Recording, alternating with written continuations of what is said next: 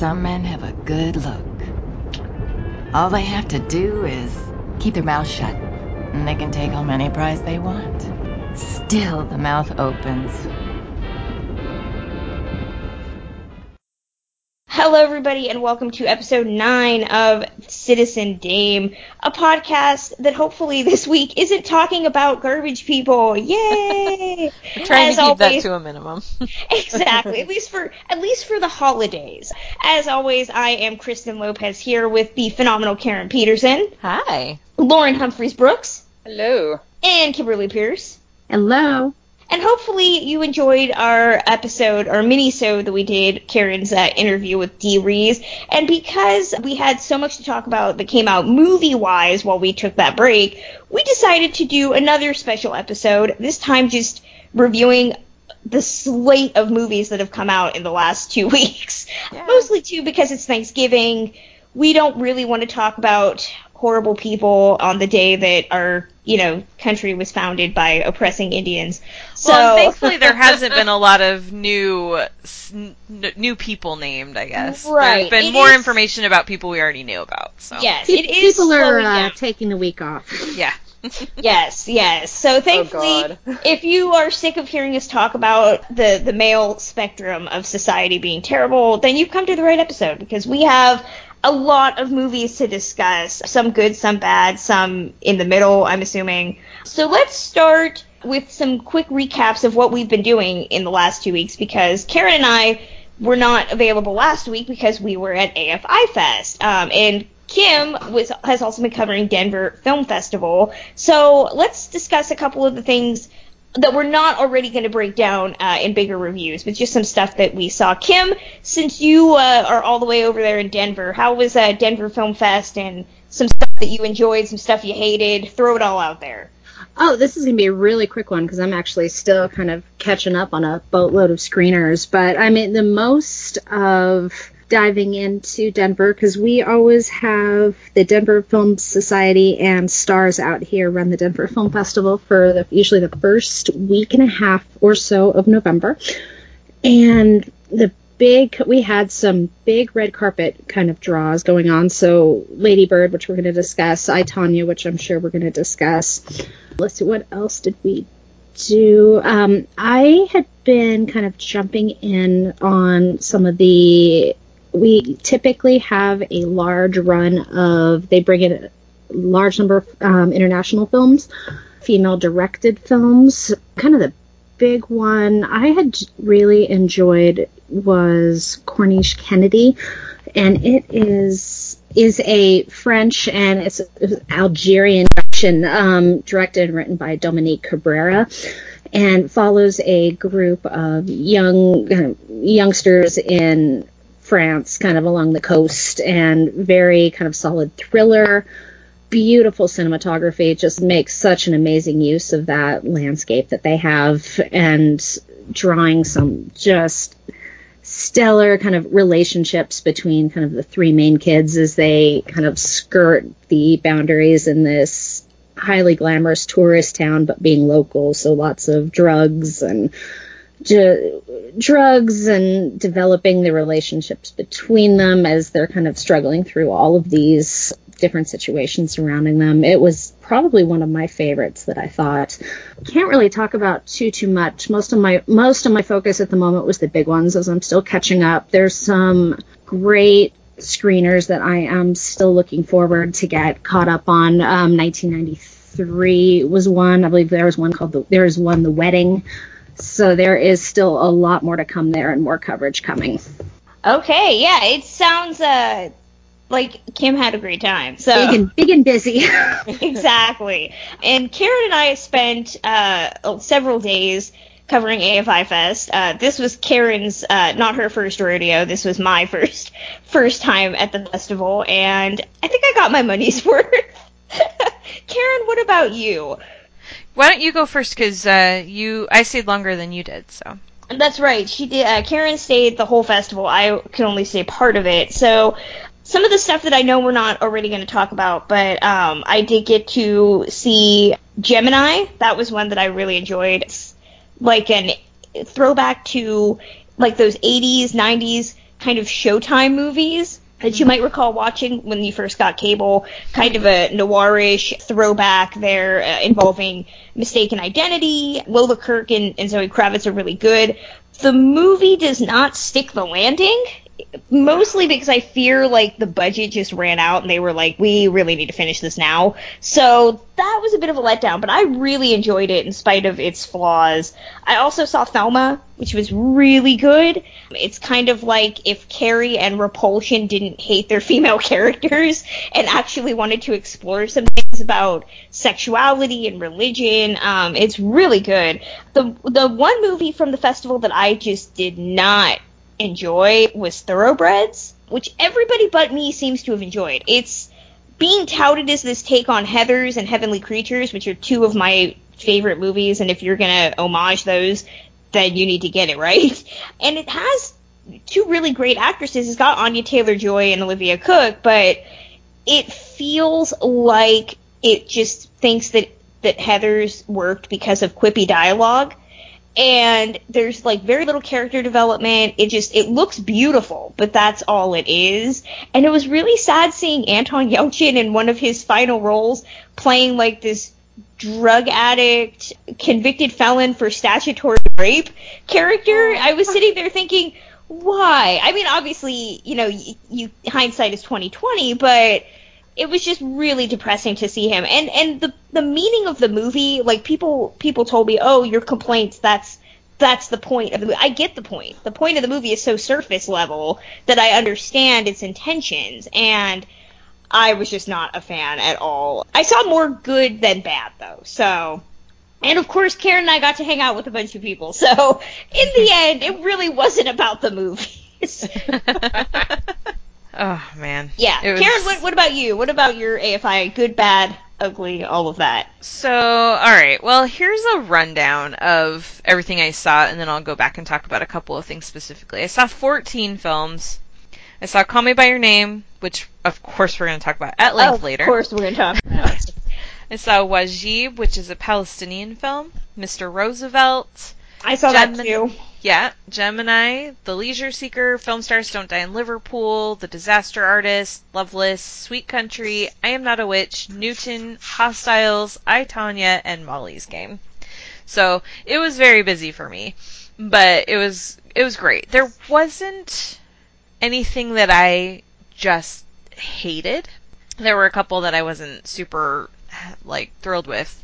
Loveless, which is Russia's uh, official entry into the foreign language film category, I don't get what the fuss is all about. It was a very frustrating experience. It just it's it's very unlikable people that you're supposed to be caring what happens to them and I just really didn't. And that's a big thing for me. Like if I don't have a reason to care about characters in a film, then I just don't like the film. And so I don't know, but it just it felt it felt underdeveloped too. So I don't I a lot of people are loving it. I don't share that love, but that's just me.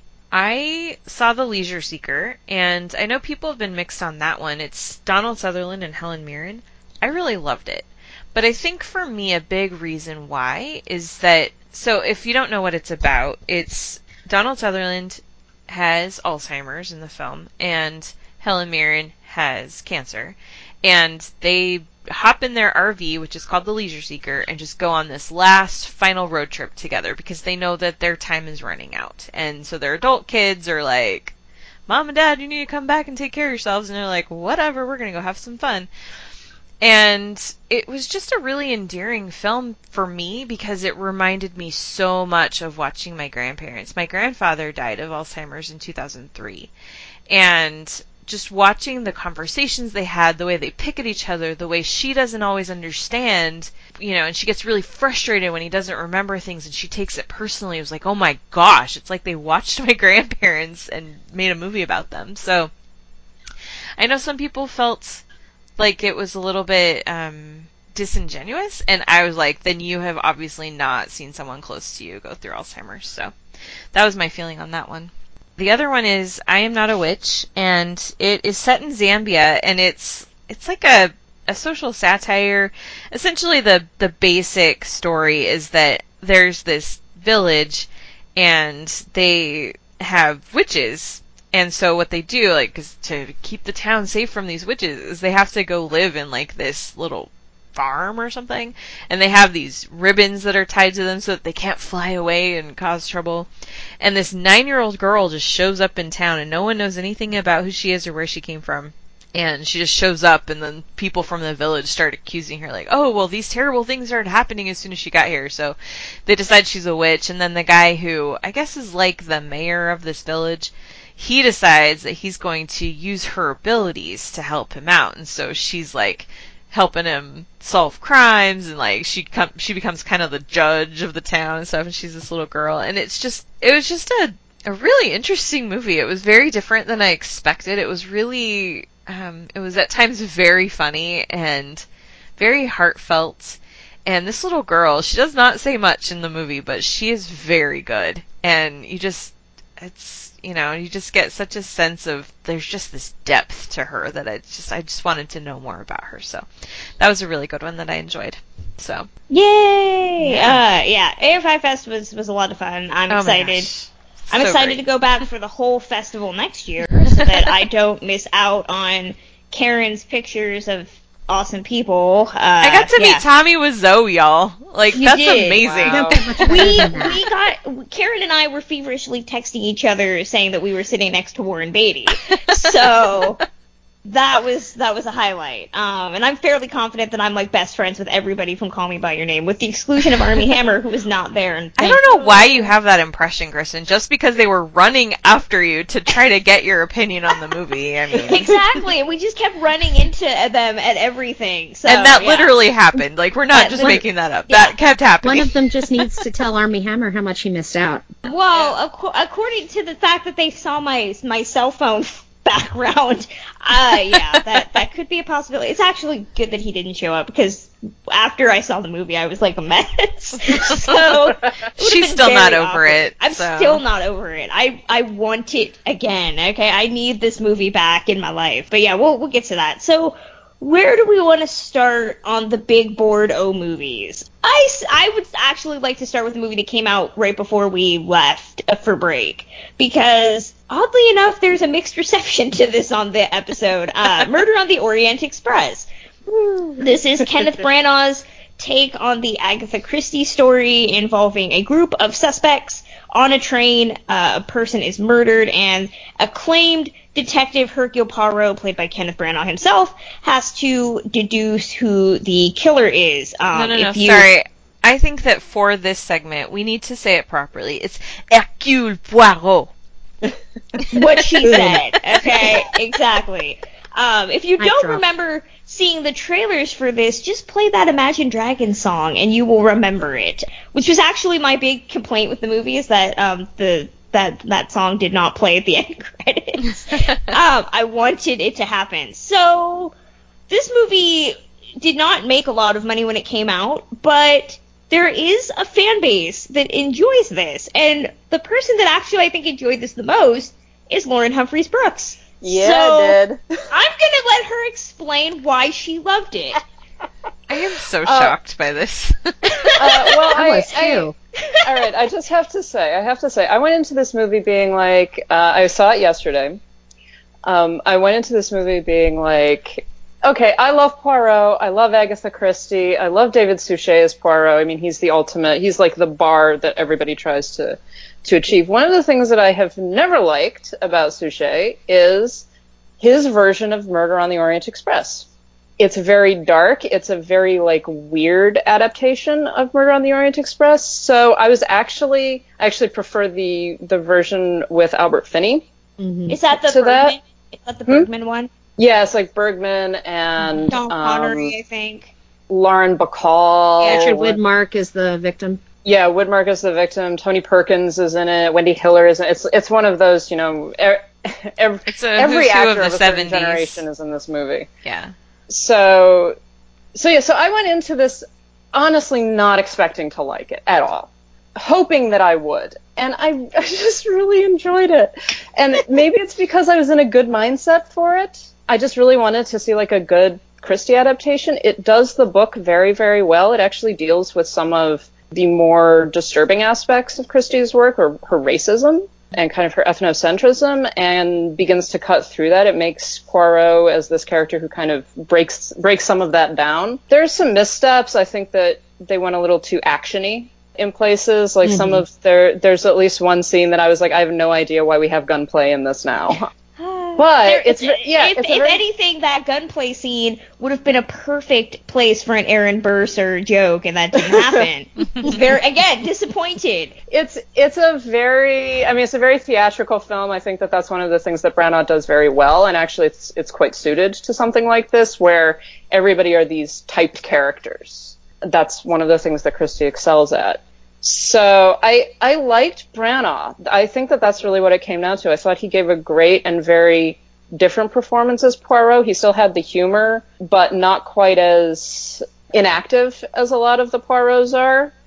Uh, he is very much more man of action, which I found that I was actually getting into, and I and I do have to say this is like the first time in my life that I'm like, oh my god, I'm attracted to Hercule Poirot. uh, so that was a very disturbing experience for me. I'm still working through that yeah, I just I really liked it. I, I actually liked Johnny Depp in it of all people. And as you know, spoilers, he is the one that gets violently murdered. But his few scenes are actually quite good and and he plays a great scumbag. So yeah, It felt like a... I, I was into it. I, I have no complaints about it, quite honestly. With Johnny Depp, it felt like it was a glimpse of the old Johnny that you know that we all yeah. fell in love with, and it was it made me happy to see it and also sad that we don't get more of that. Well, yeah, the, the, scene between him and uh, him and Branagh was great. It was very was like very good because Poirot at this point, you know, Poirot dislikes this man intensely, mm-hmm. and the the exchange between them was very like fraught and very intense and. I was I was surprised, and you know I, I have a lot of problems with Johnny Depp, obviously for um for multitude of reasons, but just as an actor, I was like, oh my god, he's actually like you say, he's actually he's actually the Johnny Depp I remember. Mm-hmm. Uh, and that was admittedly very nice to see. Just and then and then we had to watch him die. So. Yeah. Yeah. What? uh, yeah. Uh, no, watching watching the end result is kind of cathartic because it seems like there is an awareness of Johnny Depp's low Q rating. I'd like to think that Branagh is intentional in, in how he films that.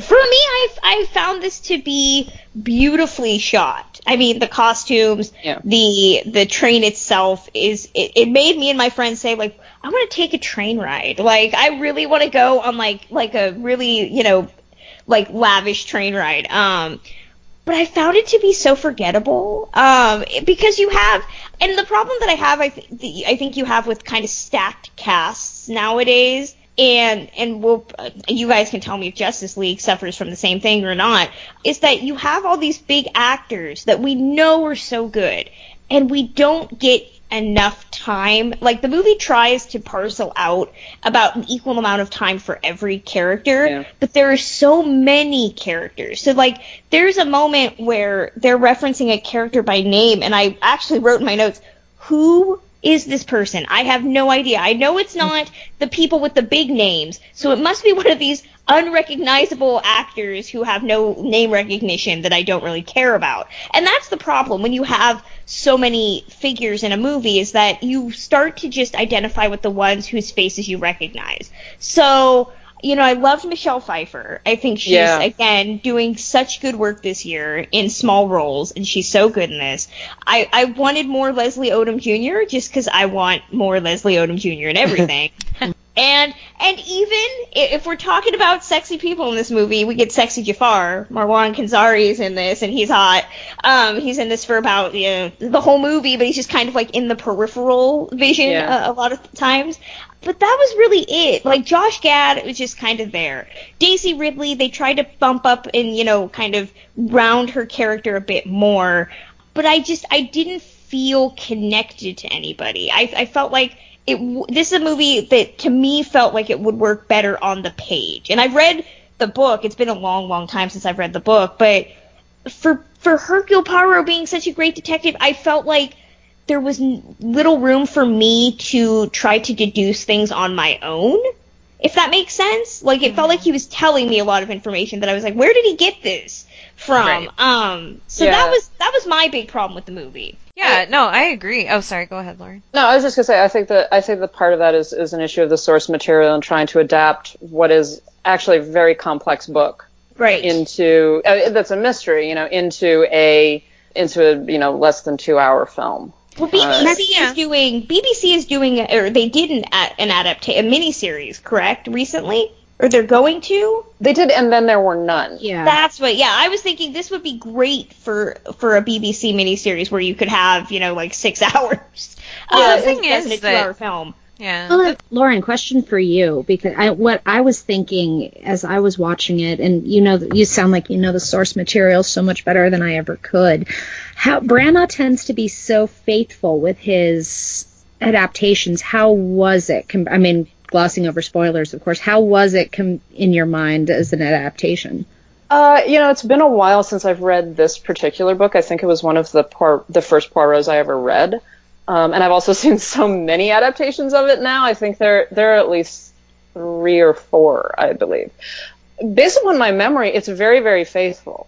Mhm. Uh, and in fact, I actually, uh, uh, Kristen was mentioning the fact that you know there, it seems like these characters aren't really you don't they don't get a lot of development, and that I guess would be one of the few complaints is that he does the the sort of getting Poirot onto the train bit. And I think that it takes way too long to actually get to that point. And we're kind of we're supposed to be introduced to this character and like understand he's this great detective, but it, maybe it's it's almost that Branagh needs to believe that his audience already knows that Hercule Poirot is this great detective, and just put him onto the train, and introduce the characters, and really get a little bit of space to develop these characters with these excellent actors that are sitting right there for him, and he just doesn't spend a great deal of time with um, before the murder occurs. I uh, actually. oh, sorry. No, uh, that's that's just my opinion.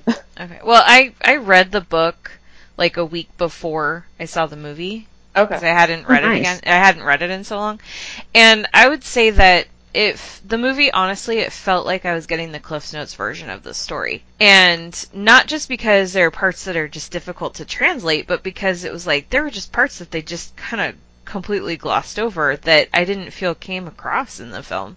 I'm trying to think of some specific examples, but first of all, most of the motivations, it was like just Yeah. so barely touched on like any motives that any of the suspects would have had. And it just so it's like when you finally find out what's really going on it just it didn't to me the resolution did not feel earned. The crime and what happened i get that. But hercule poirot coming to the conclusion that he came to didn't feel earned. And also i didn't love the way that he presented the results because the way it plays out in the book he's like i see two scenarios here's scenario a the guy got off the train at the last station before we got stuck in the snowbank or scenario b the killer is right here and in the in the film they didn't do it that way and i was like ah that just felt like a missed opportunity for me because i loved that part in the book Yeah. Do we do we see any Oscar potential with this? I, I see costumes and that and I- hair- makeup yeah, I and see Visual costumes. costume set Yeah. design, maybe. Yeah. yeah, no, possibly set design yeah Well, let's move into the biggest. Well, it's not really the biggest movie of the weekend because it's actually not making as much money as people wanted. well Uh, it's the biggest movie of the weekend it's just not biggest movie of the saying that as yes. much as it should Um, be Justice League, the continuation of the DC extended universe uh, following the events of Batman v Superman Dawn of Justice. It's essentially their Avengers gathering Batman, Wonder Woman, Cyborg, Aquaman, and The Flash to defeat some unseen big evil um, that I'm actually surprised we have not seen spoiled in the trailer. I didn't go see this. It's two hours. Zack Snyder still owes me thirteen fifty for Sucker Punch, and I haven't forgiven him for that. Uh, as much as I love Jeremy Irons with every fiber of my being, I will wait for the, that son of a bitch owes me three dollars from the red box too, because the last movie I watched with him was insufferably terrible. So yeah, I'm gonna wait for DVD on this one. But well um, i'm going couple- to tell you he's not in it enough for you to rush out to the No, theater It's- I so. wouldn't. That's that was my big takeaway with uh, BVS because I made the mistake of watching it for the first time on the extended cut. Oh dear. Ooh. yeah, so I was like, it, this movie bait and switch me. It's like, come for the Jeremy Irons, but stay for the horrible bastardization of Jesse Eisenberg quoting Paradise Lost for two and a half hours. Um, no. So I didn't go see this, but um, a couple of you guys did. So talk amongst yourselves. Was it was it good? Was it bad? I have no idea. I have no expectations for this movie because I am not a comic book person, in spite of what I'm currently watching at home. I think Kim I and I are the only ones that saw it, right? Yeah. Y- I yeah, I saw it. Did how did you feel about it, Karen? Before I launch into a tirade. Okay, so here's my thought. I felt like it was better than Batman vs Superman, but that's honestly not saying a whole lot. It's it's fine, I guess, but like I really don't That's have the high praise for it. I, stars. It's It's fine, I It's guess. fine. Dot dot dot. I guess. Yeah, but honestly, that's how I feel. Like it's there was nothing about this that made me go, oh, okay, they're finally moving in the right direction. It was just like, well, it's not as bad as the last one, you know. And here's my here's my takeaway from it as far as because you know obviously the Marvel comparisons come every time one of these comes out, and the the problem is that it feels like Warner Brothers is just so desperate to catch up to to Marvel that they're going about it the completely wrong way and they're not understanding the lessons that they should be taking from Marvel. Whereas Justice League, it's like they're just trying to hurry up and get everybody together because they think that that's the winning formula. What made the Avengers work so well, I'm talking about the first one, not Age of Ultron. but what made the Avengers work so well is that you had already had standalone Hulk, Iron Man, Captain America, and Thor. You had already introduced Black Widow, uh, Phil Coulson, Hawkeye, and Loki, who is the villain in Avengers. So when you get to Avengers, you've already met all the important players. You already know everybody. And so there wasn't a lot of time that had to be spent on exposition. It was just, let's get these guys together against this common enemy. With Justice League, you still have to introduce half the team because they haven't had their own standalone me- movies, and unless you're a diehard comic book fan, you don't really know anything about Aquaman except for that he's some dude that lives in the ocean, and no one wants to be him. You know, like you don't know any. And who the hell is Cyborg? Nobody knows anything about Cyborg either. I'm kind of a comic book person, and I don't know Cyborg. There you go. And then they also had to introduce the villain, who was like the lamest villain I've seen in a comic book movie. I think. Thank you. And yes. yeah, and it just Thanos. Oh my gosh, not even that good. Like it just it was just it was bad. But and so that was that I think is the problem. When you have to introduce four major characters into this film, you have to spend a lot of time explaining who they are and what they're doing. And they didn't do I felt like the Flash, I guess, was okay. I was at least intrigued to want to know him. I thought Cyborg they introduced pretty well. Aquaman, no, and this is where I think they really should have released the Aquaman movie first. If they had at Mhm. least done that, and then you're just meeting Flash and Cyborg and Steppenwolf the villain, then Well, it would have been a little bit less of a hurdle, I think. But Flash, you don't have quite as much of a hurdle either because you've already got the TV series going, and they're doing it's Barry Allen once again, so the the plot line is going to be fairly similar. So your audience knows the Flash and knows Barry Allen.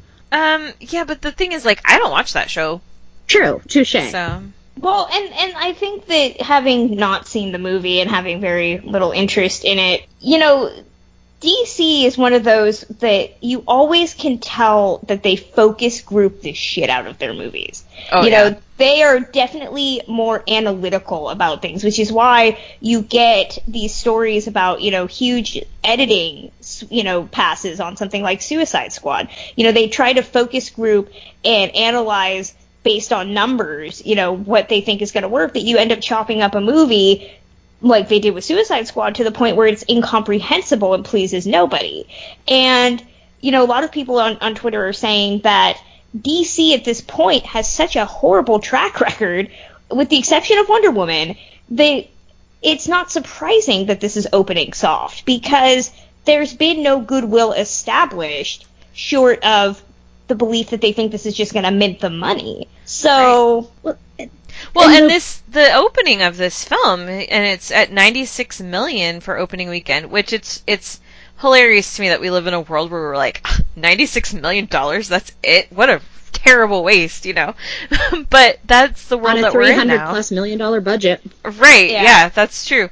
But the, that's the thing, though, is it shows that there is a limit to how many times you can just keep cranking out these mo- movies that you expect to be huge moneymakers. Eventually, the audience will get tired of them and will turn away. They should be ashamed of themselves. They had they built up so much. At least eh, they built up so much goodwill after Wonder Woman, and after all of that, you know, moving towards it, you know, will they can you know, oh look, they're re-editing maybe to make this film more like Wonder Woman. Ooh, are they going in the right direction? They squandered the shit out of it. This the the weak Marvel comparisons make so so much even more sense now because of bringing in Joss Whedon. And to me, what I ju- threw out the thing, you could tell the reshoots because it had the Whedon voice in it. Mm-hmm. But then you had half of it with Zack Snyder and his goddamn Christ metaphors and everything that he brings to them, you know. And it felt like a weak ass Avengers because you didn't have, to me, there was no chemistry between the group whatsoever No. if there was such there was such talk there ben affleck you know talking about the sexual tension between him and wonder woman if he thinks that's sexual tension i want to know what he thinks sexual tension is No, because that that was- wasn't it No, that was very much he's got a crush on her and she is not interested. Oh, thank God. yeah, that is exactly how that came across to me at least. So the treatment of wonder woman in the amazons was disgusting Oh my I was gonna I was gonna ask, are the criticisms about the Amazonian wardrobe warranted? um I would say part uh, mostly yes. yes i would some of the yes. charac- some of the characters are covered appropriately, but a lot of them are not. I mean it's not a it's not a flashback why are they suddenly wearing leather armor bikinis Right. It's- well, and that's the they thing. like they're preparing changed for up the battle, and that's what they put on, and it's like, what? What? It's it just sounds so depressing. like It's just- I've seen it's- all all of the pictures that have come out of the the um the Amazon costuming and everything, and the comparisons between the the co- their costuming and Wonder Woman, and it's like, Mm-hmm. okay, guys, this is what we're talking about when we talk about the male gaze. You can't do this right, yeah. obviously. Like Well, they, the there's- costumes were right there, and they just decided like, oh, we're just gonna toss those out. Like, we're okay, make our And then there are so many camera shots that are like scrolling up and around, just like I was gonna know, say, embracing a- Wonder on a- Woman, and I'm like, oh my gosh, make it I was gonna say, I was gonna say, on a three scale, separate times. Mhm. I was gonna say, on a scale of Sucker Punch to Wonder Woman, how many upskirt shots are there? I never saw Sucker Punch, so Oh, Sucker Punch has so many upskirt shots. It is disturbing. I think it's Diana. I think it's Diana's first or second shot in the movie. She's perched on. She's on a ledge, getting ready Yeah. to fight. I can't even remember now, but it was. It's the first, like her first scene we see her in action. You see, they come up the ledge, and yeah, straight up, you know. And of course, she's you know standing straddle superhero style on the edge of this ledge. So you see. Mm-hmm. Well, and even when they're not up her going up the skirt, they're they're panning the camera all the way up her bare legs, you know, and it's just like, guys, seriously. So, because because Wonder Woman did that so well, one one of the things that terrified me when going into Wonder Woman, I was like, oh please God, just I I can't I can't look at Wonder Woman as like this just total totally objectified sex object. Please God, don't let them do that. Right. And I was so happy when they didn't, and just hearing this, I'm like, oh great. Well, This- the thing men should is not be allowed to direct these movies anymore. No, I'm just they gonna say it. No, they shouldn't. They should. Well, Patty Jenkins should just direct everything. I mean, that's that's I think the biggest takeaway. I just have to mention too for a minute something that really really bothered me, and I don't know that it bothered anyone else because I haven't seen anyone else talk about it, but um. And this is getting into spoiler territory, so if you don't want Justice League spoiled, like skip forward ninety I, seconds. I hope you're going to say what I'm thinking. But yeah, I think I am. But um so yeah, skip ahead 90 seconds and and you'll miss it. But so basically part of what brings the group together is they realize that they really need Superman. So they go through this process to re in, reanimate him. And Is it like a practical magic esque reanimation? Oh my 'Cause gosh. That would be really cool. It's so. Uh, he basically just like. Yeah, I don't know. But anyway. he wasn't. They they ended the last movie on the damn dirt hovering over. Exactly. They blew their own spoiler halfway through. Yeah. Well, and it, uh, the whole the fact that they bring him back uh, like the way they did really bothered me. It should have been that oh he wasn't actually dead last time they just faked that or something. But but anyway, so they do this reanimation, and when he wakes up, he is going crazy, and he doesn't know what's going on, and he just starts getting really violent. He headbutts Wonder Woman. And I was just like, I I am not okay with Superman headbutting Wonder Woman. It just, it was so out of nowhere, and it really bugged me. And it's just, uh, it, it Is that just made me top so of- pissed off at the movie. Is that on top of Henry Cavill's Botox lip? yes. It it looked a little gauzy and pretty. It, it kind of looked like to me that Barbara Walters lens for Yep. a bit. You know, The, you Yeah. could the picture, There was a the lot of picture that. I saw made him look like Buzz Lightyear. Like if you see how Buzz Lightyear's mouth is the entire movie, yeah. Hmm So well, I, Well, I did. let me go. Let me go into one, or I guess a grope and a half, or gripe, but gripe and a half, grope and a It might have half. been a grope and a half for you. We're groping people now? Edit point, okay, and a gripe and a half that I had. And the did the ma- did Batman's mansplaining to Wonder Woman about everything she did wrong after World War One? Did that bother anybody else? Uh, yeah. but I just was like, well, yeah, that's Ben Affleck for you. Well, I was gonna say Affleck is making no bone. He is so desperate to get fired. If if everybody saw that video of him trying to make Harvey Weinstein esque jokes during the press tour, I did God. not. yeah, yeah. I had so I he was probably my favorite part coming out of that horrendous Batman versus Superman. I had nothing but good things to say about his Batman. And I just want him out. He That- wants out. It's horrible. yeah. Well- and, then- and then He's- just the he's not treatment of. Lois Lane as well, turning into she openly says she's totally fine writing fl- kitten fluff pieces, Mhm. and both of these characters, both her and Diana, both get mansplained to by Batman and Superman at various points about everything they did wrong, and it's like, oh yeah, you, you're totally right. No, I get it. It's God damn it. Yeah. I- Amy I just- has always deserved better from this franchise. I just, Uh-huh. I really, I really like the idea of Batman mansplaining everything after World War One to Wonder Woman. I'm just like, yeah, you totally. I mean, you would have done so much better, Bats. Like, what have you? They, they start. I mean, I'm sorry, Batman versus Superman. Those two characters start this massive, like, dick measuring contest. And they wind up being like, oh, but your mom's name is Martha. Like, it's such bullshit. It's like, oh yeah, Yeah, but yeah. Wonder Woman, man, you really screwed up there, honey. Right. Yeah, I don't know if you know about World War II, but like it wasn't beneficial.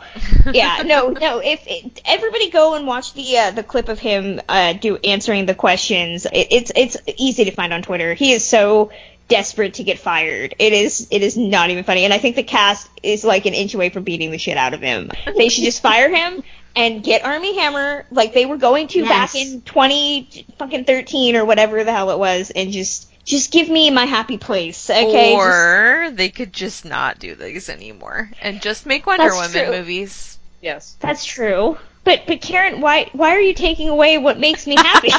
Because I'm trying to save him from this franchise for you, True. Kristen. True. That's true. Okay. I I want my Jason Momoa Aquaman film, and that Well, you're getting it. between the literally the two high points that I had in this movie were Ezra Miller's Flash and Jason Momoa's Aquaman.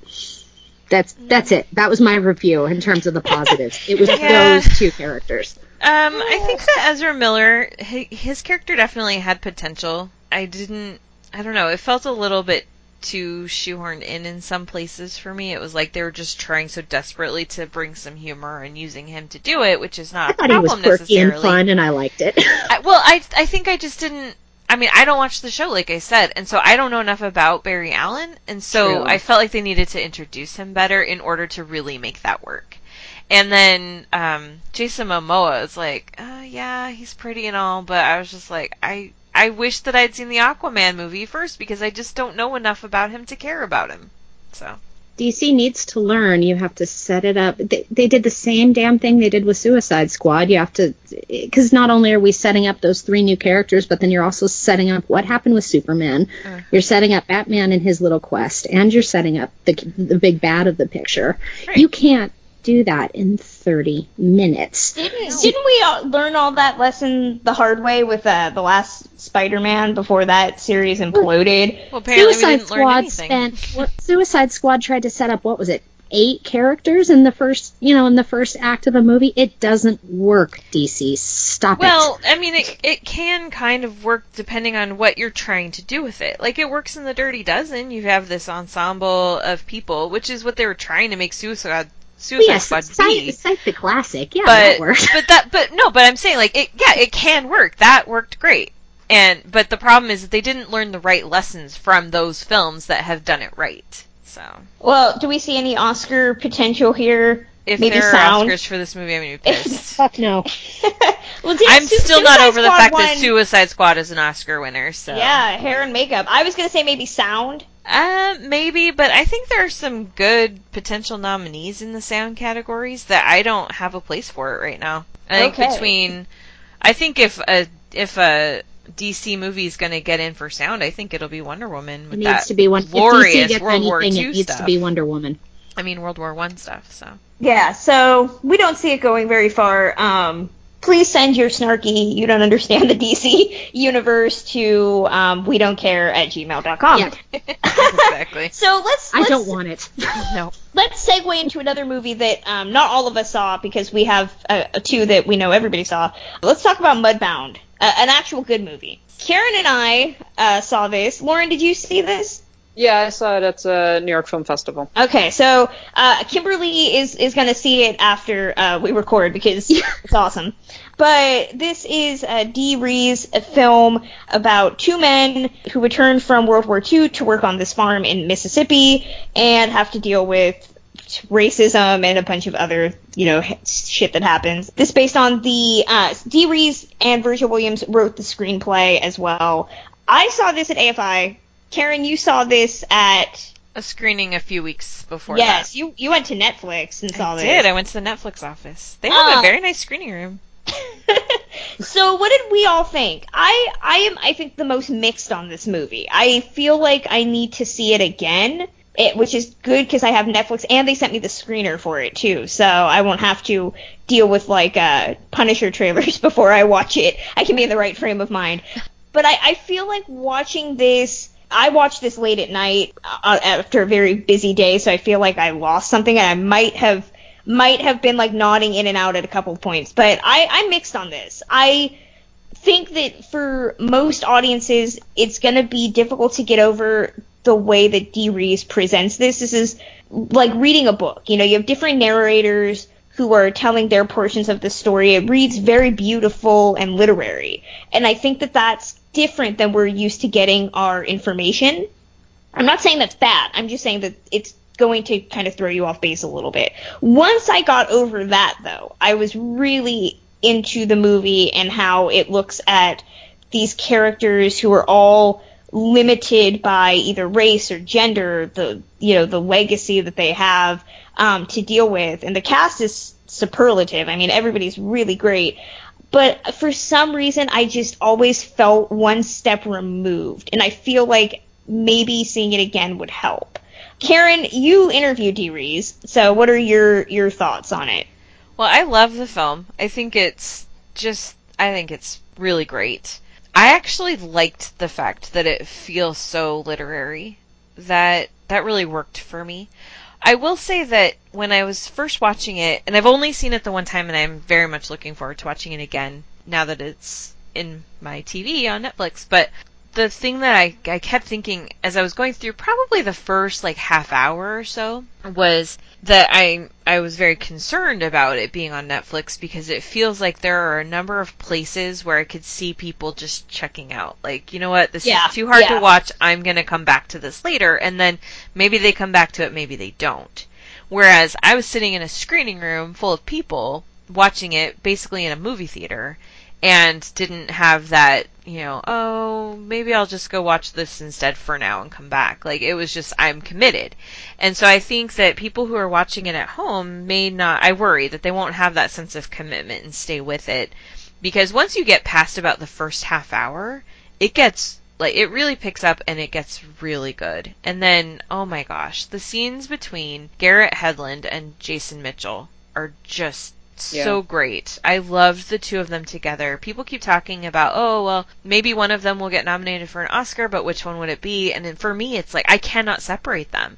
The two of them are so great, but they're so great together that it's almost like one performance done by two people in a way. So, I love the movie. I think it's great, and I think everyone should watch it. And just you know, even though it's it's tough to get into it at the beginning, just stick with it and watch it because it's so worth the journey. So.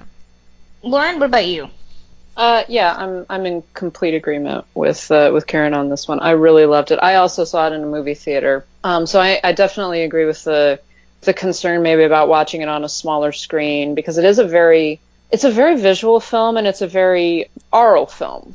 There there's a lot of sound and the use of music and the use of the, just the accents of the characters and the way that they talk to one another and all of that is uh, I I think it ha- it packs probably packs a greater punch in a movie theater than it necessarily would on a small screen.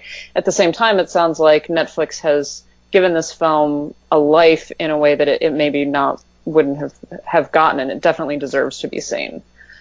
Um, I was, I agree that it, it takes a little while to get going, but at the same time, you need that setup Oh yeah, you absolutely. need to really be immersed in the the culture that you're dealing with and the complexities of racial relationships and of gender relationships because it's not one of the things I really liked about the film was that it's not like okay here's the bad racist white people and the good decent black people. There's a lot of exchange going on. There's a lot of prejudice and there's a lot of different kinds of prejudice uh, you've got the the sort of father of the of the family who is this vicious racist, right? But then his sons have their own obviously racial issues, and they they change. One of them, the Garrett Hedlund character, changes because he goes to war and comes back with a very different perspective. But he still has this, you know, these underlying racial attitudes. His his brother is the same way. I, I think in in the um, the press conference with uh, that I saw after the film at New York Film Festival, I think Jason Clarke said something like, "Well, he's he's a good, kind-hearted, family-oriented racist," and I think that that's a, a good like, and he was making a joke, but it's also like that's a good description of this character. He's not a bad person, but he's also a racist, and he's holding both of those ideals and, and concepts because of his culture and because of the world that he's grown up in and I liked that the complexity of of those different dialogues, the complexity of the relationships, the anger that is that is very real, the anger of I'm completely blanking on all of the names of the characters.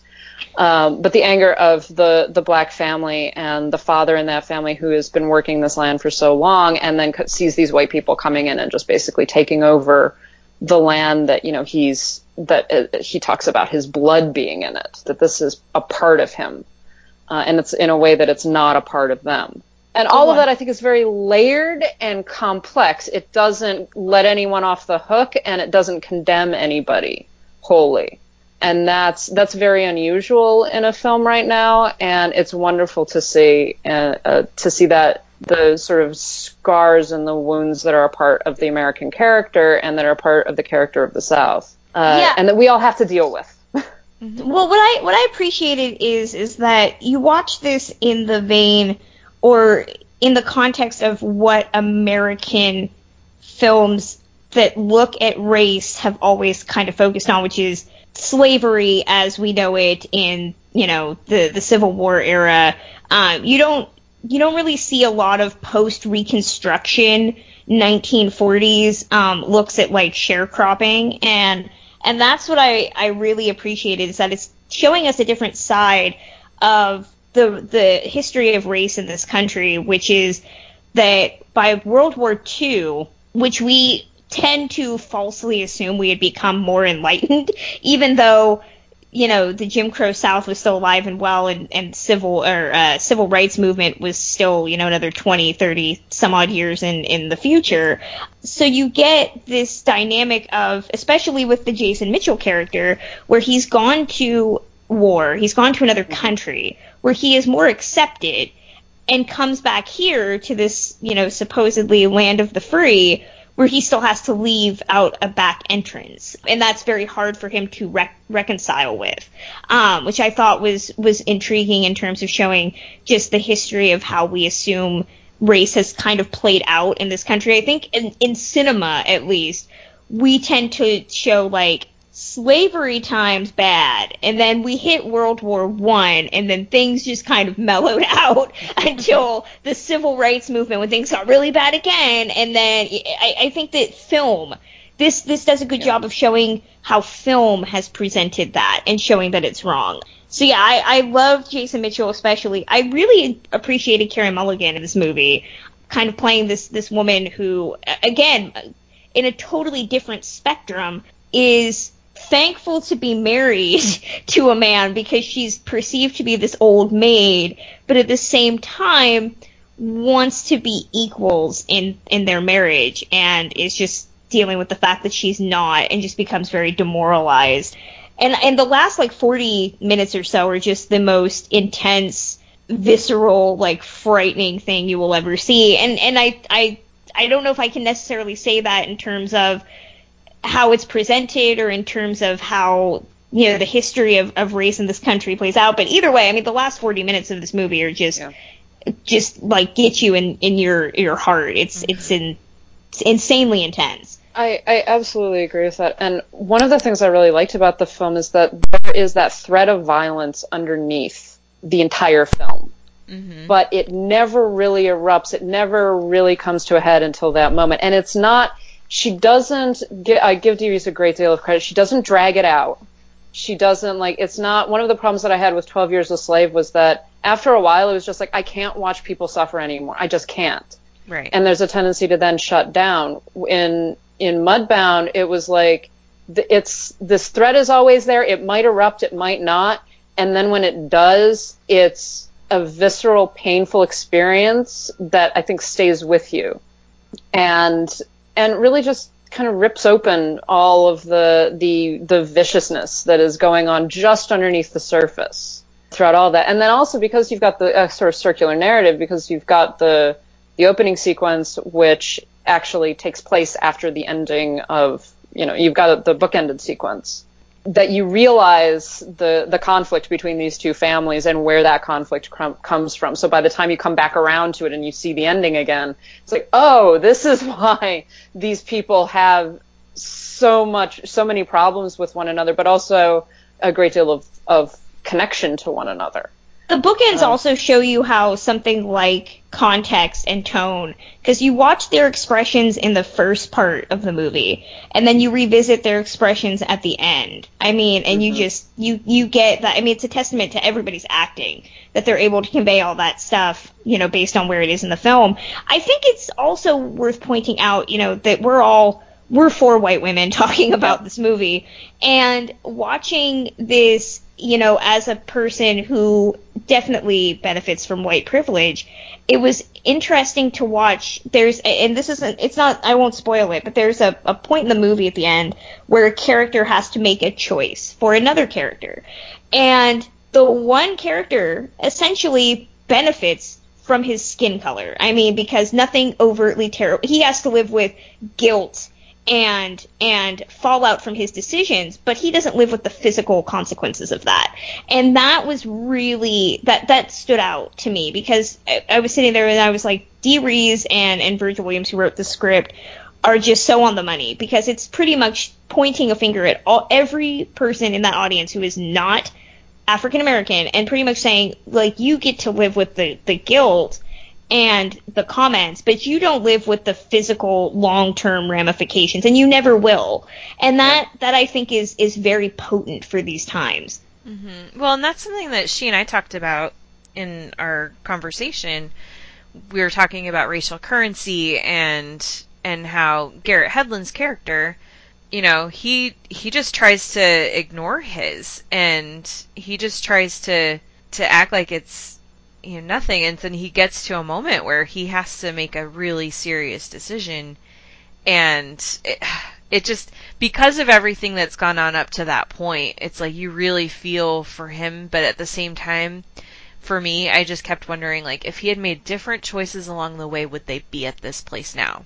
And Exactly. yeah. Yeah, his character doesn't want to acknowledge that there's that there's a social and culture or a social difference between himself and and his friend, and that just the fact of their skin color being different changes their relationship, and it always it always will in the culture that they live in. right Uh, well and it can't and not, yeah and he has a responsibility to understand that. Yeah. And along the way, I mean, the fact that when they, whenever they spend time together, they have to do it where no one else sees them. He has to, you know, they have to hang out in some isolated place, not because they're doing anything wrong. They're just getting together and talking and sharing their experiences. But because of the fact that one is white and one is black, that is enough to other people to be wrong. And it's, and it's something that if, if he were more willing, Jamie were more willing to acknowledge that, then perhaps they could have addressed it, you know, in some way. I don't know. But one thing that I, I really appreciated about Mudbound 2, consider, I mean, yes, we are four white women talking about this film, but I, I really appreciated the fact that it presented this story in such a great way, but I never felt like I was being preached to. I never, I never felt like there was any message being beaten over my head. It just felt like just this really great story that was very important that people need to see. And it was something that I felt like it taught me a lot about myself and how I see different issues and how I approach things, but I didn't feel like it was trying to force me there. Yeah, I, I think, and, and again, this goes back to the history of how we depict the black experience in cinema.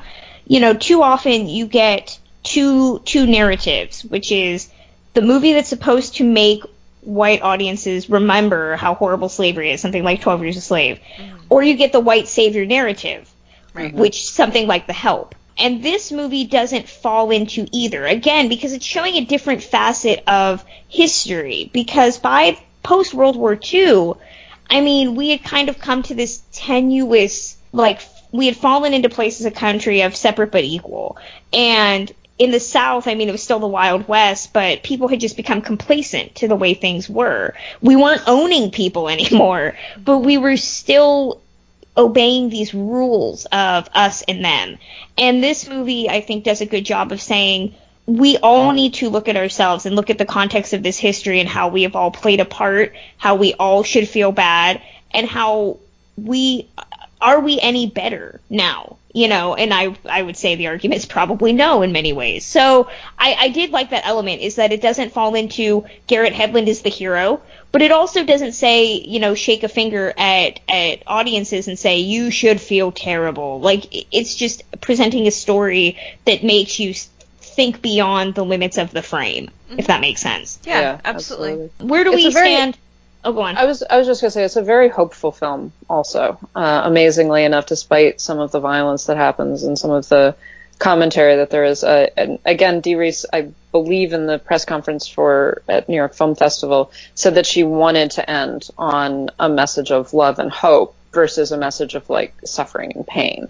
And and it's it's wonderful for that because I didn't like you say I didn't leave feeling like okay we're just gonna despair of our our history in this country. It's like no, we can actually. It's going to change, and it's going to change across. It has to change across generations, and we have to all work for that change. Yeah. Uh, and so I, I quite liked that. Yeah, um, where do we stand on uh, Oscar potential here? I again the Netflix factor. I fear might hobble some things. So I I right now I have this in script. I also have this uh, wishful thinking in acting and picture, but I just I don't know how we're gonna take it to Netflix. Yeah, Yeah. well, and that's why I really want to I really want to just really push forward that narrative that no one else would take it. Netflix Yeah. is the Yeah. option. I mean, apparently she did have a couple of very low ball offers from some studios, but Netflix was the only one that was actually willing to put money into it. And so I really think that if people in the academy know that and they understand that, I think that will make them look at it differently. Like I th- I think at least I hope that in a way that would make people go, "Wait a second. Why wouldn't anybody touch this movie? This movie's great." And then get over the Netflix thing. So, that's my hope. Well, it's on Netflix. Everybody should watch it. Well, watch it back on as to- big a screen as possible. Yeah, well, back to the really quickly though on Oscar Yes. hopes though. One thing that I would just die of happiness if this happens, Rachel Morrison for cinematography. Yes. Yeah. Yes. She does a great job. It's beautifully shot, and she would be the first woman ever nominated for cinematography. You're kidding. She's never. No one's been. No woman has been a woman ever been nominated. nominated Wow. for cinematography. Yeah. That fingers crossed, knock on wood. So yes, go watch Mudbound. It's amazing. Moving on to uh, another movie that we all saw. We saw Lady Bird. Speaking of women directors, Yay! um, Yay! Directorial debut of Greta Gerwig, who also wrote, uh, tells the story of a young woman named uh, Lady Bird. That's what she's called herself. Um, played It's by Saoirse Ronan. Given It's her given name given to her by herself. Who lives in Sacramento and is going to graduate from high school. It's 2002 into 2003 and has issues with her mom and what she wants to do and boys and all that stuff. So I'm okay. I'm gonna start. I love this movie so much. I love it. It's my favorite movie of the year. It's the best movie of the year. I I love it so so so much. I think we all agree we did not give Greta Gerwig permission to write about our experiences because it feels very relatable. I want Uh, royalties, man. exactly, exactly. That exactly was so me. especially if you're me and you live in Sacramento and you're like, okay, I know these places. well, she Um, couldn't set it in Chino Hills, California. That would have been too obvious. Come on. Exactly. um, Greta Gerwig is a master of time and place. She makes everything feel relatable, whether it, it's about some someone you knew or yourself. Saoirse Ronan is is queen. I love everything about her in this movie. I love Laurie Metcalf, who I'm fairly confident is my mom. Um, you know, I just I love every single thing about this movie. This made me this movie made me feel if you feel that high school has been over for you, and for for me it's been over ten years. Uh, you're gonna realize you didn't get over shit, um, and that it still feels like very acute to you. I I love this movie so much. It, Kimberly, let, let's start with someone new. What what did you think about Lady Bird? I I was graduating high school in 2003, 2004. So that that was about me. I was I was the kid who was trying to get out to the East Coast, you know, going from Denver to Washington D.C. And that it hit so it so relatable. I they had me in Laurie Metcalf just had me in tears by the end. There was one particular scene which just absolutely broke me but no, nothing negative whatsoever to say about the film. I thought the characters were so fun, so likable. Um, Lucas Hedges and Timothée Chalamet both were just excellent. Lucas Hedges had a, has a really great moment midway through that just shows me why those two are pretty much the only probably 18 to 20 year old actors working in Hollywood right now. Yeah, Uh, we're- Saoirse we're- Ronan we're- needs to get break another that Oscar down in a nomination. second. yeah, I'm sorry. Say that again. Oh, I was gonna say we're we're gonna touch on the whole yeah every teenage boy trope in this movie in a second. And I think Saoirse Ronan needs to get another Oscar nomination. Yes. for this. Um, and Laurie Metcalf probably both. I could see just so much good. I had to rush home and call my mom afterwards. Lauren, what about you? What do you think of Lady Bird? Uh, I mean, I think I actually talked about this a couple episodes ago. I think because I saw it at, again at New York Film Festival. I loved it. I mean, I I'm I loved every moment. I th- I think that it says a lot that all of us are like, no, but this is my life. Because it's true. Because even though you know, so yes, obviously we did not all go through the same exact things, but the emotions are all there. The experiences, the confusion, the um, like the anger with your parents, but also loving your parents. Like all of that stuff is just wonderful. I also do want to say the female friendship in this movie and the female relationships yeah. in general. But I was also just thinking about the relationship between Lady Bird and her friend um, Julie.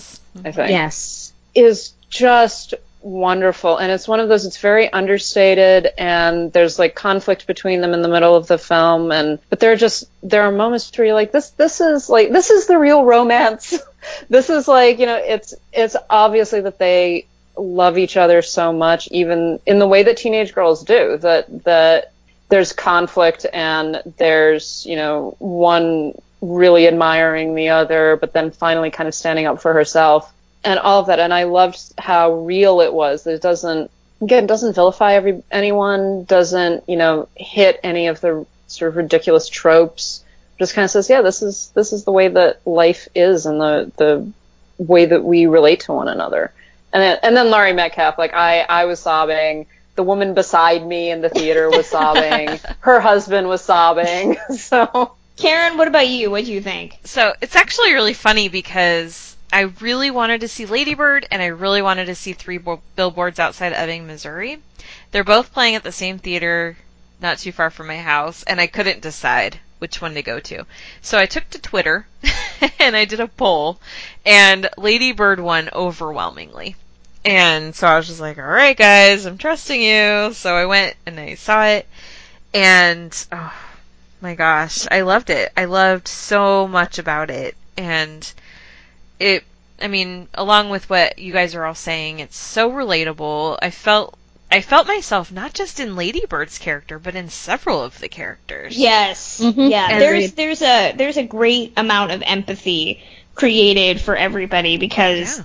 you it's it's something that I think Greta Gerwig did that and I love the movie, but Edge of 17 the Edge of 17 from last year did not, which is, you know, you watch The Edge of 17 and Hailee Steinfeld's character is kind of a selfish bitch, and then her mom is also kind of neglectful and at least, you know, very mean spirited.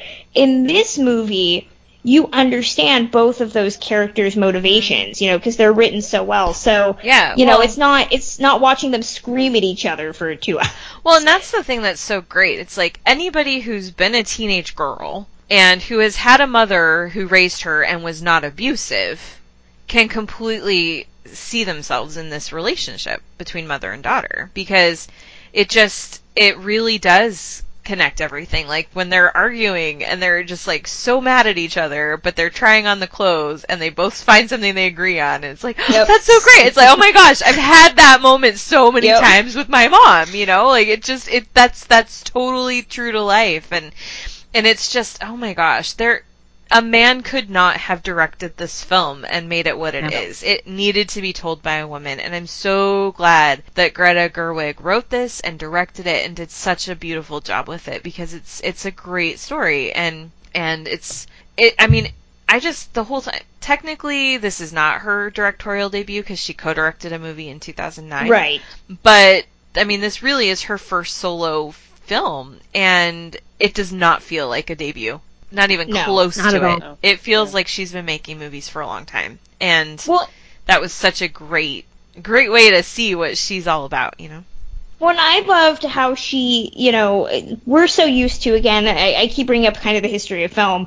We're so used to seeing kind of a few key settings, New York, LA, you know, mm-hmm. big, big cities. And what I love what she does here, and it's not just because I live in Sacramento, but show how place affects you Mm-hmm. whether it's the need to get out and I I'm feeling like Ladybird right now, the whole concept that like life is happening somewhere else and that I'm just like being squandered here. Oh, I feel that right now. Um but I love what what Greta Gerwig does with class discrepancy Yeah. too because, you know, it's it's little things like the fact that you know, she literally lives on the wrong side of the tracks or she has this house that she wants to live in which if you've been if you've ever come to Sacramento and you go to the Fab 40s go at Christmas because those people are insane okay with their decorating. It's beautiful. And even like little things like there's a scene with her friend her new friend that's kind of uh, the popular girl who you still feel like empathy for. Like that that character isn't written to be just mean. But she makes this passing reference to, well, it's okay, I live in Granite Bay. And I was like laughing because if you've been to that area, like that tells you everything you need to know about that character and, and her sense of like classism and elitism. It's, it's little things like that that I didn't know I wanted in a movie, but now I want them in more. Can I just also say how much I loved? Okay, so she's in a Catholic high school, and Right. we've seen. I never went to a Catholic school, but I I've seen to, so many my- my- depictions yeah. of it, you know, in film and television and stuff. And it was so nice to see. Oh my gosh, Lois Smith! I adored her, and it was so nice to see this, you know, this.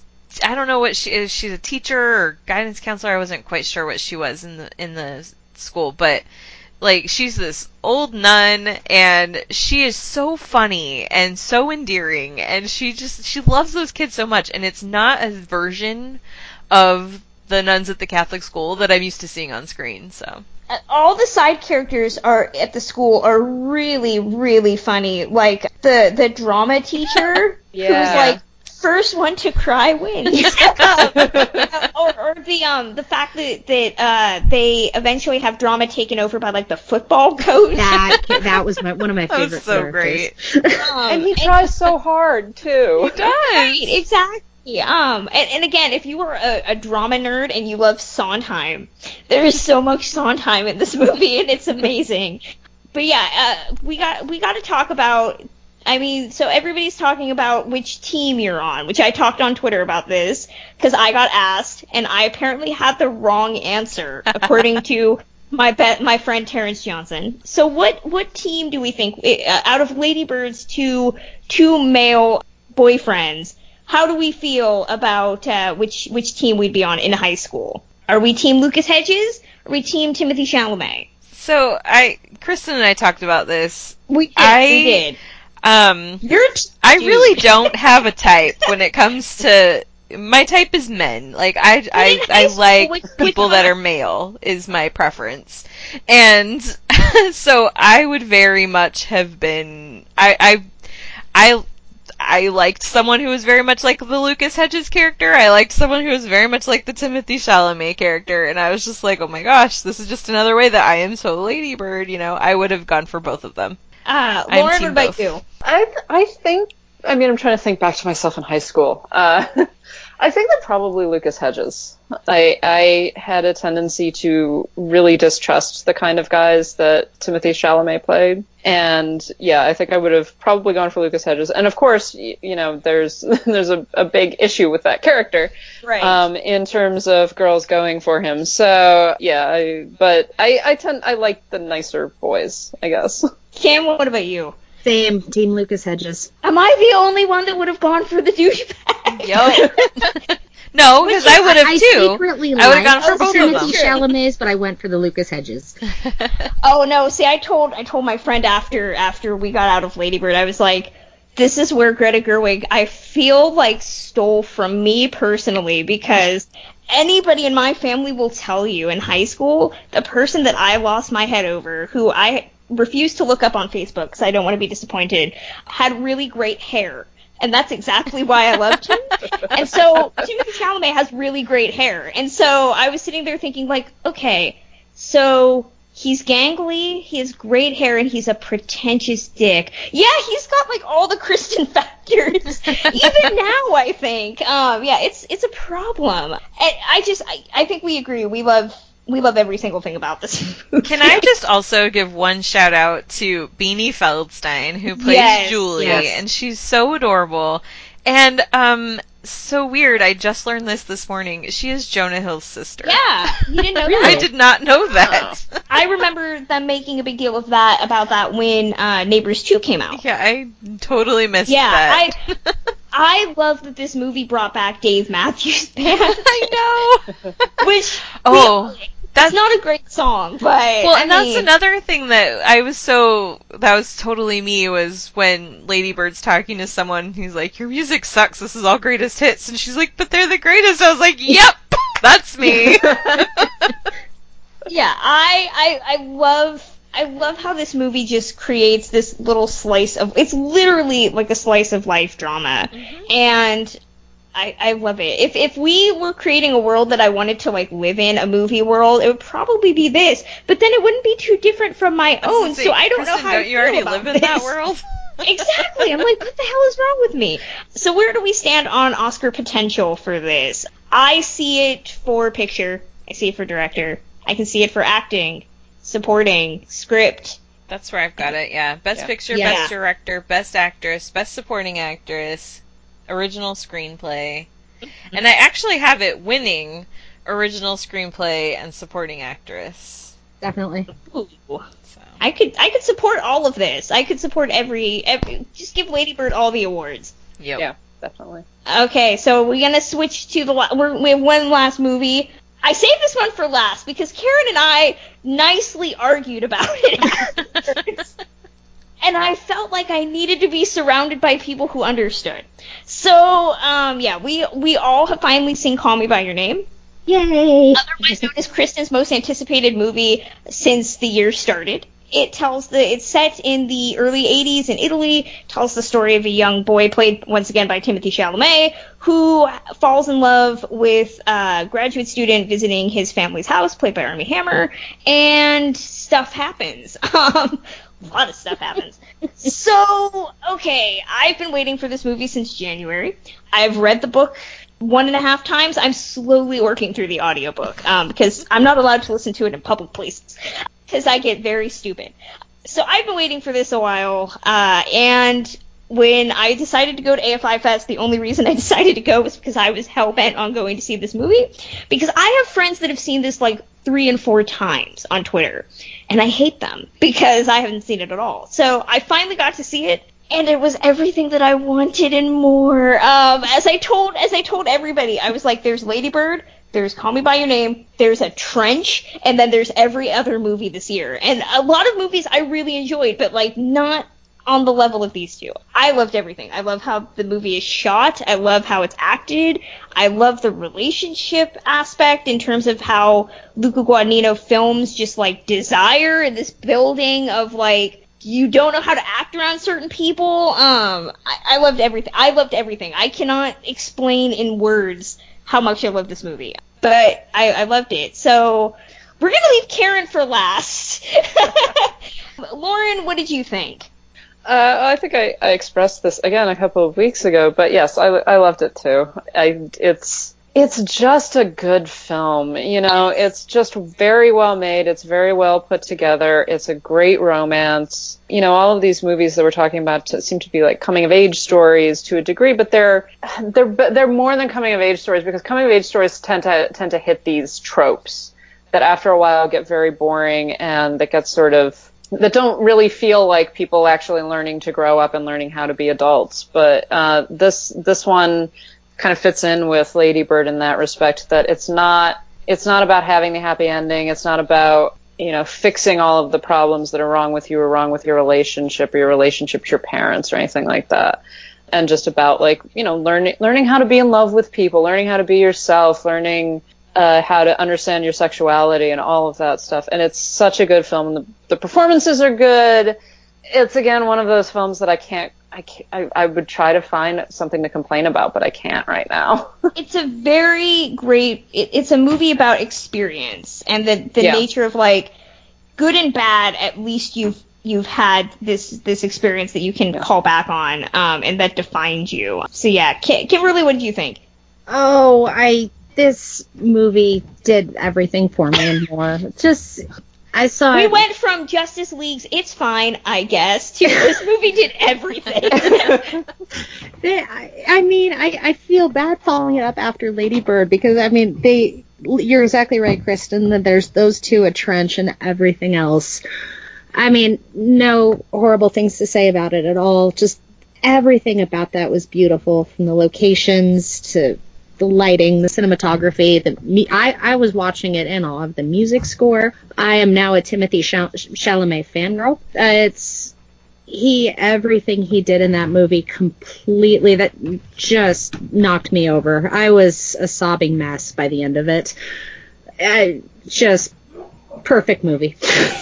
Yeah, Love And- My Way is like the song of the year now because of And this and you so- have to stay all the way through the credits. Yes, that You have to, yes, because it's what you're talking final- about absolutely floored me.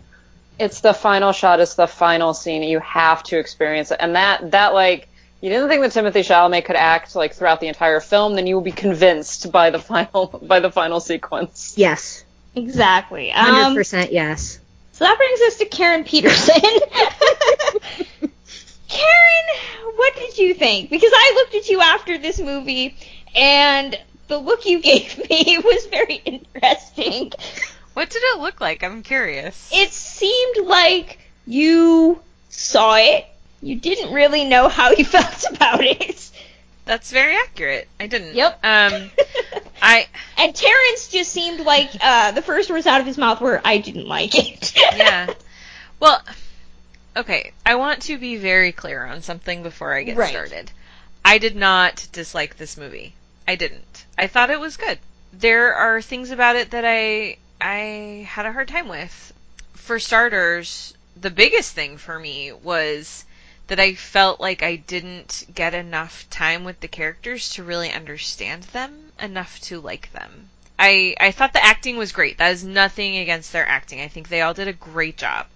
But I didn't really know enough about Oliver or Elio to understand why either of them would be interested in the other. And that was that was troublesome for me because I just it didn't give me enough of a reason to root for them. It didn't give me enough of a reason to hope that they were going to figure stuff out and get together. And so when they're starting to flirt and things, it just it didn't feel earned to me. It didn't feel like I, I didn't feel like I had been hoping for that to happen. And so that was that was frustrating. And then the other thing too was I'm going to be really honest, I had a hard time with the age difference between the two. Hmm. Not because of the number of years between them, and actually not even as much anymore now that I've actually seen the movie. Not as much anymore about the fact that Chalamet's character is 17 instead of 18, but the fact that there are a number of times throughout the film where he very much is acting like a kid. And so it just it showed like yeah, he's 17 and in a lot of ways he's very mature and he's very knowledgeable of like he he's very book smart. He knows a lot of stuff. But as far as maturity, he is so far below where Oliver is that it just it made it hard for me to understand why Oliver would be interested in him. So Hmm. that's my feelings on it. But beautifully shot. It was kind of interesting to see a film set in Italy in the early 80s, you know, because that's not a time period that I normally see films done now, you know. So it was cool. I liked I liked the characters. Again, I thought all the acting was was really good. I did agree that the score was great, so. And I mean, Armie Hammer's dancing and it's great. So yes. that is like life. You have there's there were so many moments, and I'm kind of happy that Karen didn't watch me intently as I was watching this movie because I was like giggling. I was I was a mess by the end of it because it's just at 90 minutes or however long it is of Armie Hammer dancing. Running around in little shorty shorts that leave very little to the imagination, and I yeah I was I was into it. But yeah, I mean the age difference is something that is being brought up a lot, especially considering what's going on now. And and I was reading an interview with Luca Guadagnino, and he was saying, you know, nobody nobody brought up the age gap, which is the same in Dirty Dancing, hmm which is Yeah. Really interesting because I didn't even realize, and I've seen that movie a bajillion times, that there is an age difference between the two of them. But she's 18 because she's getting ready to go off to college, so I think that's part of it. Uh, well, I mean, I was 17 when I went to college. I was too. But Yeah. I was about to say you could be young seven. You could No, be a I, young I. I was barely 17 when I graduated from high school. But I'm just like, Yeah. the assumption is, because they never say how old she is, but just, just the assumption is she's an adult now because she's going off to college, so. Well, and I think that too, you know, that looks wise, they look about the same. It's it's my big issue with like certain actors. You know, some are always just gonna look younger than they really are. Anna Kendrick is usually the one I bring up Uh-huh. because she's always gonna look like mid twenties. She's never gonna have that like weird looking like she's, you know, a 40 year old woman. So yeah, I mean, that's definitely a, a, a, something that people are bringing up. It didn't necessarily bother me, as as Karen and I talked about. Did it bother anybody else? I Or mean, did it I- was it noticeable to anybody else? The a critic in my screening was talking extensively about it. I know it didn't bother me. I mean, looking at it from the Elio character, I thought the way he played it, I loved how you could see those emotions. There were those moments where he was childish. There were those moments where he was, you know, trying to seem older than he was. I just, I really felt like I understood that character. I mean, if anything, I felt Armie Hammer plays a bit older than 26, which is, I believe, what the age difference is supposed to be. Yeah. He just, he's so mature and so. It's very hard to believe he's supposed to be 24 when he's like 31. Yeah, it's, I think he played a bit older, but I, I didn't think about it or too, too much and it didn't bother me. I want to. I, I also Yeah. really want to say because I've taken a hit from some people on Twitter and on award circuit too. I am not judging anybody who didn't have a problem with it, and some people Right. have put words in my mouth trying to say that I am, and I don't. I, like if if it worked for you, that's fine. I don't have a problem with that. I'm not trying to convince anybody that this is wrong and terrible. It's just I'm just saying that for me this was a problem. So As, oh. as that kid who was always hopefully, hopelessly in love with the older guy, it's just, oh yeah. I understood it. yeah. I, I mean, yeah, it, it kind of has to walk that. It walks a fine line. I, I would definitely agree with that, and and I can definitely see where where you would be bothered by it, or maybe where it wouldn't work. I my feeling was that Elia was just mature enough that he obviously. I, I want to use the word. He obviously knew what he was doing, but I don't think that that's quite what I mean. um, the the relationship between them, I think, because it takes so long for them to get to the point where they really acknowledge the attraction and the feelings that they're developing. I got the sense, at least, that they were coming to know each other and to understand each other. It doesn't come off. It didn't come off to me as this whole thing of like an older man seducing a younger man, or a, an adult in any, in any way preying on a, a teenager. It felt like two men who are kind of confused a little bit by the mm-hmm. feelings that they're having for each other and are not quite certain what to do with it. And then as time goes on, they begin to to develop this deeper and deeper relationship.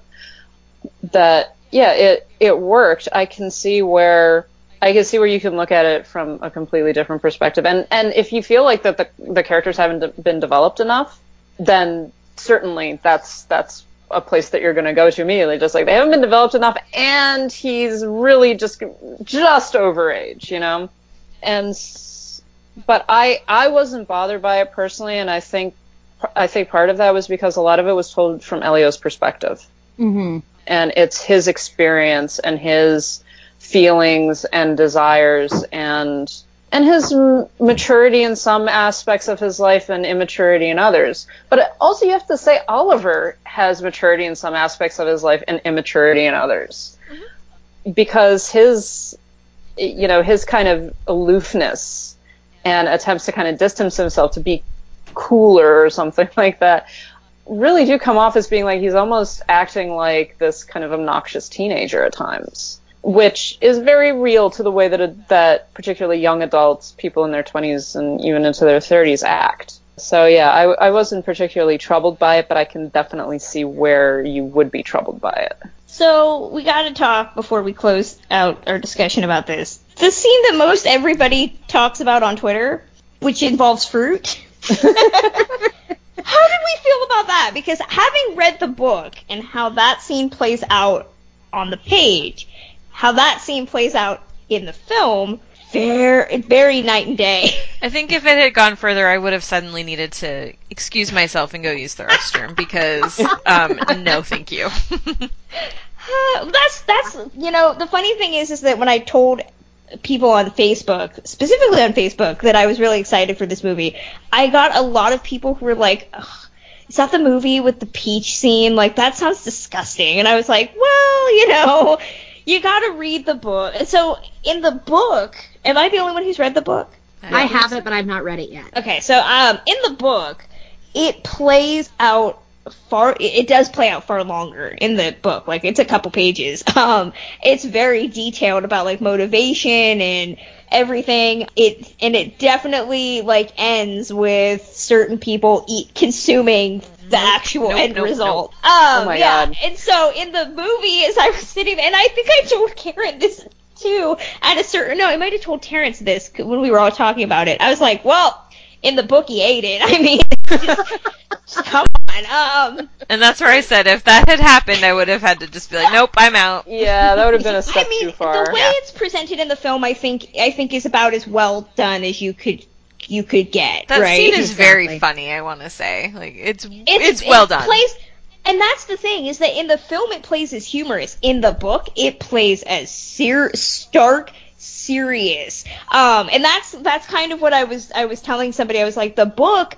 The movie is probably the best encapsulation of the novel because the novel goes into some really weird shit. I mean, like, there's some bizarre, like, bodily function moments in that book where it's, like, said with all seriousness, like, you know, we are of one body type of thing. And I was just sitting there, like, what? Um, I can't wait to hear Armie Hammer read some of those scenes because I'm just gonna be sitting there thinking, uh huh. Um, so I mean, in terms of adapting the material, it it works out really well. Luca Guadagnino already says he wants to make a sequel. Where where do we feel about uh, a sequel? Well, there's a it's a series of books, isn't it? It's a couple of books. No, what he was what he was saying is that he would just elongate the epi- the book ends with an epilogue where they meet back like 25 years later and he condensed that pretty much excised most of it and then condensed it into the, the the scene at the end the phone call so what he was going to do is essentially do a sequel where they come back i'm assuming it won't be 25 years later unless they don't get Timothée Chalamet back. But it would just be them reuniting at a certain point and seeing how like life has changed. Kind of a sun before sunrise, before, before sun yeah exactly exactly. I I can see that working really well. I mean, it the I I personally found the characters very compelling, and but because it's this relationship between you know this this very young man and someone else who is obviously not certain about his sexuality at all, mm-hmm. it I think that it could go in some very interesting directions, and and the director is certainly a mature enough and intelligent enough director to do it. You know, it wouldn't feel like a, a kind of a typical Hollywood sequel. But yeah, I, w- I would I would be interested in it. Well, I, I, I would be into that. Here's what It's I done think right, would I'll be there. what I think I would be interested in is if they had done the sequel first and then did this as a prequel. I wonder how I would feel about this movie. Hmm. Because I am curious to know, like, well, what happens next? What do, where does Elio go from here? You know, and so I, I would be interested in, in more, but but yeah, I, Oh. would, I would be curious, like, if I saw the aftermath of of this story, like down the road, and then go back and fill in the gaps with what happened, if I would feel differently about it. I want more dancing and more tiny shorts. That's all I want. I'm a soft touch, so. Well, Um, it's going to be stand- set in the 90s probably, so it'll be flannel Oh my and God, Zuba pants. Okay, it's gonna be amazing. Um, so yeah, where where do we feel uh, Oscar potential? That this is also much like Lady Bird for me, director, picture, acting. I don't know where we would place actors because there. I, I feel like if you put two of them as in the same category, it's gonna split the vote, and then it'll go to a third person. I think Armie Hammer's got to do. I I would say Armie Hammer for supporting Chalamet for best actor. and I Would- think for neither my- of them get it. My reading. yeah, yeah. And I, I honestly I want to see um, Michael Stuhlbarg Well, that's what I as was Best Supporting thinking. I mean, even if you have Stuhlbarg in there, like that would split. So yeah, I, I have this in both acting categories, script, and I think score. I have Um, it in screenplay and picture, and that is it. Ooh, Ooh. interesting. But I have Um, it winning screenplay. Okay. I think doubt- Chalamet's got to get something character. this year. He's having too good of a year. He's at least he's got to be nominated for something. I think Chalamet is going to definitely get a nod, but I don't see him getting a win. I haven't looked at the big slate of like acting potential. The thing Um, is that it's the- the very men hard for so young men this to get nominated um, for Best Actor. That Yeah, I- he would be the youngest. uh, I think they were saying he would be the youngest nominee since Mickey Rooney in Babes in Arms in 30. Oh, you're kidding. Exactly. Yeah. Yeah. they don't Yeah. nominate young men as best actors. Best supporting actor is a little bit different. I mean, you had Lucas Hedges just last year, but but yeah, it's it's a big hurdle, and you've got some some very big names that are still in the conversation. Gary Oldman, Daniel Yeah. Day Lewis, Yep. James Franco, Jake Gyllenhaal. So Oh my God! Wait, we're not saying Gyllenhaal is going to get nominated. a lot of people think it's gonna happen. What, what film is he? Stronger. What film? Stronger. Oh, I still need to no. watch Yeah. that screener. We're rewarding more fake handicapped people. Why? Oh. Uh, well, I I, guess I look I'm holding that. out hope. Chalamet's work was too good. Um, Yeah. I just I want to see Call Me by Your Name again. Um, unfortunately, it does not come to Sacramento until January 19th. So I am hoping that the fates will be kind to give me a screener because I plan on having this movie on a loop in my house. Thanksgiving, Christmas Day, you know what? We're just gonna watch this. Nothing says celebrating the holidays like like Call Me by Your Name. Um, I'm guessing. So yeah, um, that's gonna close out our uh, lengthy review episode. Um, we will be back next time with uh, a regular main show talking hopefully about uh, happiness and light, not horrible people doing horrible things. Um, as always, you can contact us a variety of ways. Karen, how can they get in touch with us online? We are on Twitter at Citizen Dame Pod and Facebook at facebook.com slash Citizen Dame. And you can listen to us on uh, Podbean at citizendame.podbean.com. We are also on Stitcher Radio. So, uh, as always, uh, and in case you want to get in touch with us individually, I keep forgetting that we aren't including our Twitter handles. You can always reach out to me at journeys underscore film. Lauren, where can they get in touch with you? I'm at LH Business. And Karen Peterson? At Karen M. Peterson. And Kimberly Pierce. K Pierce 624. So that's going to close out. We are the Citizen Dames, and we wish everybody a safe and happy Thanksgiving. So until next time. Bye.